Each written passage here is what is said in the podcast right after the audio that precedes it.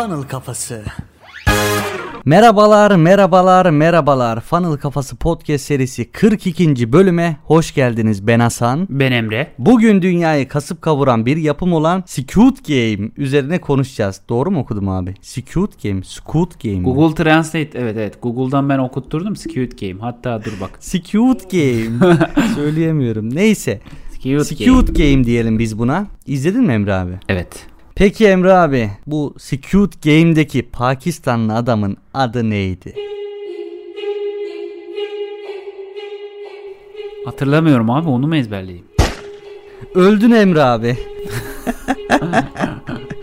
evet biz de böyle iğrenç bir espriyle başlayalım şu an. Evet son zamanlarda biliyorsunuz ki bu dizi öyle popüler oldu ki zaten izlemesen de tüm platformlarda dizi hakkında çekilmiş içeriklere maruz kalıyorsun. Ve ben bu diziyi hiç duymadım deme lüksünde olmuyor. Hal böyleyken biz de funnel kafasına sahip iki birey olarak bu diziyi bu denli popüler yapan şeyin ana nedenlerini ve tabii ki de pazarlama satış stratejilerini merak ettik. Malum her platformun kendine göre dinamikleri var. Bu dinamiklere göre üretilen içerikler tahminlerimizin ötesinde bir viral etkiye sahip olabiliyor. Son zamanlarda da viral etkiyi Squid Game'de gördük. Resmen kırılmadık rekor bırakmadılar ama benzer içerikleri açlık oyunları, testere gibi yapımlarda da görmüştük. Buralardan çok değerli pazarlama dersleri çıkarabiliriz. Ayrıca tek bir tip pazarlamanın olmadığını ve her pazarlamanın herkes için de doğru olmadığı sonucunu biraz sonra anlatacaklarımızda da siz de göreceksiniz. Şimdi gelin hep beraber bu konu üzerinde konuşalım ve kendi işlerimiz için nasıl içgörüler çıkarabiliriz beyin fırtınamızı yapalım. İlk olarak şunu belirtmek istiyorum. Squid Game tamamen aslında temel duygularımıza hitap ediyor bizim. Temel insani duygulara hitap edersek de yaptığımız her ne olursa olsun kültürden, etnik kökenlerden yani din, dil, ırk ayrımı olmaksızın ürün veya hizmetimizi en etkili şekilde insanlara sunabiliriz. Yani buradaki değerler aslında evrensel yani. Evrensel değerlere hitap ediyor. Oyunlar kültürel gibi ama insana sunduğu değerlerin, duyguların evrensel olması aslında önemli kısım buradaki. Evet zaten Squid Game'de de olay ne Emre abi? Paraya sıkışmış çaresiz insanların kaybederlerse ölecekleri çocuk oyunları oynamasına dayanıyor değil mi? Oradaki oynanan oyunların çoğunu ben duymadım mesela. Güney Kore kültürüne de aşina değilim. Ama dizi bizi temel insani duygulardan yakaladığı için gerek karakterlerle gerekse böyle yaşanan olaylarla bağ kurabiliyoruz. E şimdi durum buysa din, dil, ırk ve kültürün bir önemi kalmıyor aslında. Bu dizide bize aslında bir duygu satıyor. Sattığımız şeyin ürün veya hizmetimiz değil, onun içinde barındırdığımız duygular olduğunu bize bir kez daha gösteriyor. Yani şunun da tamamen etkisiz olduğunu düşünmüyorum. Yani senin dediğine katılıyorum ama bu dizinin Güney Kore tarafından yani Güney Koreli insanlar tarafından çekilmesi ve oraya ait bir dizi olması da aslında birazcık çekicilik barındırıyor işin içerisinde. Yani farklı olması sebebiyle. Yine ona da değiniriz muhtemelen de. O açıdan sadece tamamen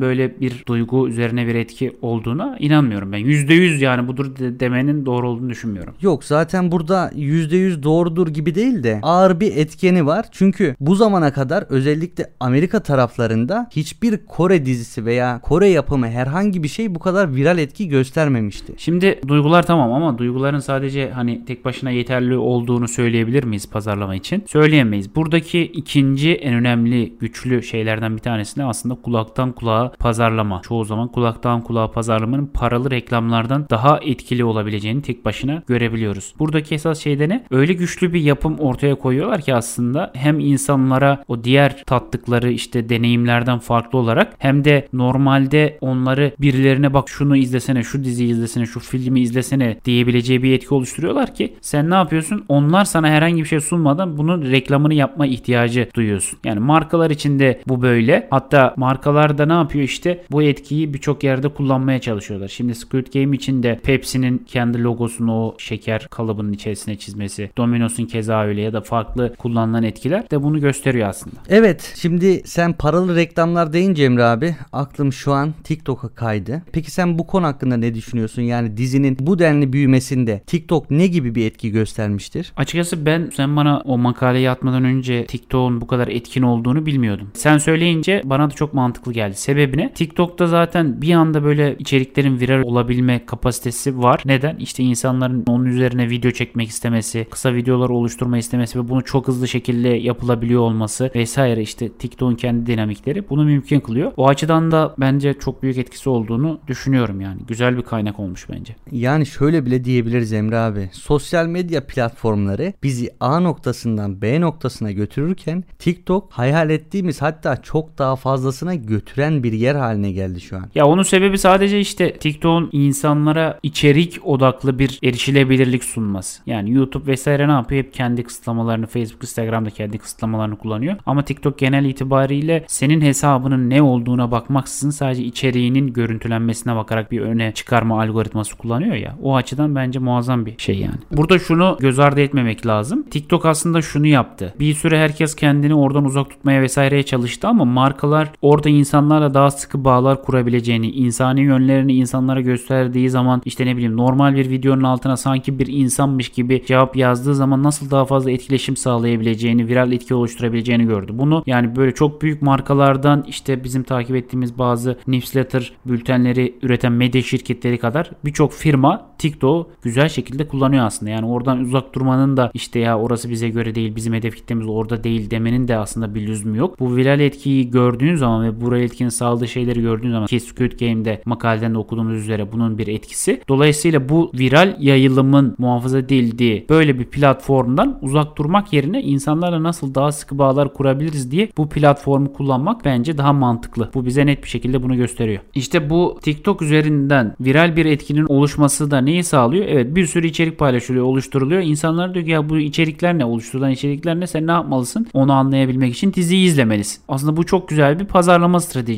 Zamanında Crocs da mesela terlik üreticisi firması TikTok'ta aynı stratejiyi kullanarak kendi markasını duyurdu. Yani bu bize diyor ki o kampanyanızı bu dizi vasıtasıyla spesifik ve benzersiz bir hale getirin ki insanlar sizin savunucunuz olsun, potansiyel müşteriniz olsun, sizin reklamcınız olsun, sizin birebir sanki pazarlamacınız gibi sizi anlatsın ve başkaları da sizin ürününüzü, hizmetinizi, dizinizi vesairenizi izlemek için sabırsızlansın. İşte bir makanın da böyle üretilen içeriklere dahil olması, paralı reklamlarda yapamayacağı bir etkiyi yapmasını sağlıyor ve insanlarla da bu denli bağ kurmasını sağlıyor. Burada makalede de belirtilen bir tane araştırma var. Diyor ki insanlara soruluyor bir ürünün satın almanda etkin rol oynayan, olası rol oynayan şeyler nelerdir diyorlar. Birinci sırada aile ve eş dost çıkıyor. Yani beklentimiz bu yönde olur zaten. İkinci sırada akraba, bir çemberin bir dışı gibi düşünebilirsiniz. Dost akraba. Üçüncü sırada ne? TikTok. Yani etkiye bakar mısın? Üçüncü sırada TikTok çıkıyor. Evet, Squid Game'i konuşmaya devam ediyoruz. Bu arada Squid Game aslında 2009 yılında yazılmış. Bunu çoğunuz biliyorsunuzdur zaten. Ama o zamanlar kimse istememiş bu denli işte şiddetin olduğu bir yapımı hayata geçirmeyi. Aslında ben buna çok sevindim. Yani bu zamanda çıkmasına çok sevindim. Çünkü güncel yayınlar ve yapımlar sanki artık birbirine benzemeye başladı ve çok sıkıcı bir hal aldı. Yapımcılar böyle tonlarca para harcayıp kullanıcı analizleri yapıyorlar. İşte mevcut tutmuş dizi ve film örneklerine bakıp benzer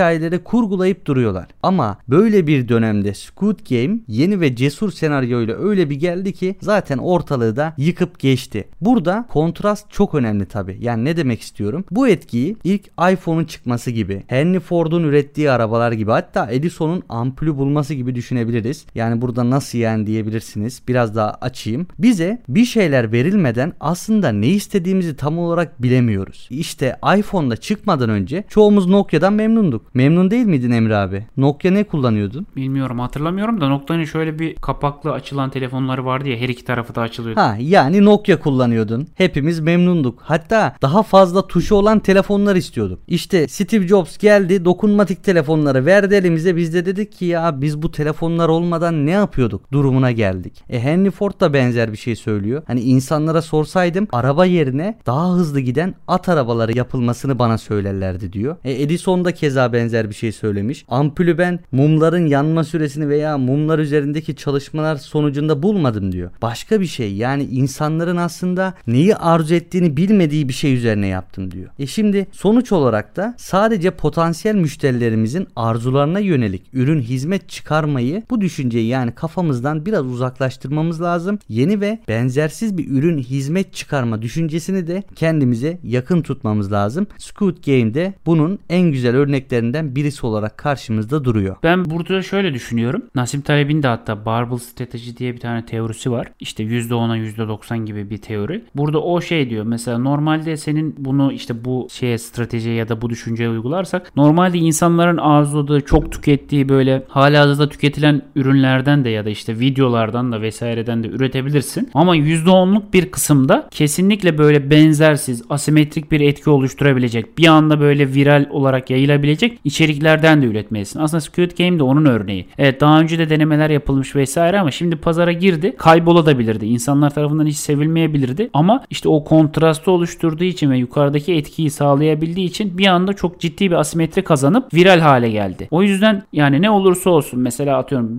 biz de bunu podcast'te aslında bu bölümle yapmaya çalıştığımız bu. Podcast'in içerisinde de olsun. Sen normal insanların tüketebileceği, tüketmek isteyeceği içeriklerden de üretirken aralarda 9 tane ondan üretiyorsan bir tane de sıra dışı bir içerik üreteceksin mesela. YouTube'da da yine aynısı. 9 tane normal içerik üretiyorsan bir tane sıra dışı. Kitap okurken de aynısı. 9 tane normal kitap herkesin okuduğu kitap okuyorsan bir tane hiç alanının dışında benzersiz bilim kurgu gibi bir kitap okuyacaksın mesela ki senin o asimetrik faydayı kazanabilmeni sağlasın. Kesinlikle öyle Emre abi. O zaman bölümümüzü toparlayalım. Yani biz Squid Game'den ne öğrendik? İlk olarak insanların temel duygularına hitap edecek ürün veya hizmetler çıkarmamız gerektiğini öğrendik. Bunun sebebi de neydi? Ne kadar temel duygulara hitap edersek hedef kitlemizin bizi anlaması, bizimle bir bağ kurması ve bunu sürdürülebilir bir şekilde devam ettirmesi o kadar olası olacaktır. İkinci olarak da ne diyebiliriz? Kulaktan kulağa pazarlamanın gücünü gördük biz burada. Yani önceden kulaktan kulağa pazarlama işte yakında olan insanların birbiriyle iletişimi iken şimdi tamamen sosyal medyaya dönüştü. Yani benim Emre abiye bir postu göndermem veya hikayemde paylaşmam. Onun bu konu hakkında fikrini sormam. Bunların hepsi kulaktan kulağa pazarlamanın içerisine girmeye başladı ve artık şöyle oluyor. Yani Squid Game o kadar fazla yayıldı ki izlemeyen insan kendini muhabbetin dışında sayıyor. Yani o muhabbetin içerisine girmek için bile izleyen insanlar vardır. Bunları duymuşsunuzdur zaten. Üçüncü olarak da bize pazar olarak yani platform olarak nelere yönelmemiz gerektiğini güncel zamanda gösterdi. Ne bu? TikTok. Emre abinin de bahsettiği gibi insanların ürün satın alırken %39 oranında insanlar yeni bir ürünü TikTok'ta görüp alıyormuş. Bu oran çok yüksek. O yüzden bu fırsatı değerlendirmemiz lazım. Viral bir şey olduğu zaman markamızı güzel bir şekilde konumlandırıp gerek yorumlarda gerekse işte Squid Game'de görüyorsunuz. Oyunları oynayan markalar var. Oyunların içerisinde geçen ürünleri üreten markalar var. Bu şekilde de aslında parayla yapamayacakları etkileşime, marka bilinirliğine sahip olabiliyorlar. Son olarak da ne dedik konuyla alakalı? Özgün bir şeye sahip olması. Yani piyasa artık sıkışmıştı. Film dizi sektöründe herkes benzer senaryolarla insanların karşısına çıkmaya başlamıştı. Onlar farklı bir soluk getirdi. Örnek olarak ne dedik? Steve Jobs dedik, Henry Ford dedik, Edison dedik. Bunlardan bahsettik. Yani eğer siz de sektörünüzde bir sıkışma hissediyorsanız ürün veya hizmetinizi insanların arzu ettiği şekilde değil de tamamen başka bir boyutta. Emre abinin de bahsettiği gibi 10 tane içerik üretiyorsanız bunlardan bir tanesi konunun dışında olsun. 10 tane ürün üretiyorsanız bir tanesi konunun dışında olsun. Yani insanlara tahmin edemeyecekleri bir ürün ya da hizmet sunun diyorum. O zaman burada podcast'i sonlandırıyoruz. Eğer bana ulaşmak isterseniz Instagram ve Twitter üzerinden Hasan 2 ile Bolukbaz ulaşabilirsiniz. Sorularınız varsa sorabilirsiniz. Bana da özellikle Twitter üzerinden ED Doğaner yazarak ulaşabilirsiniz. O zaman ne diyoruz Emre abi? Funnel kafasından uzak kalmayın. Ve unutmayın bu hayatta hepimiz birer satıcıyız.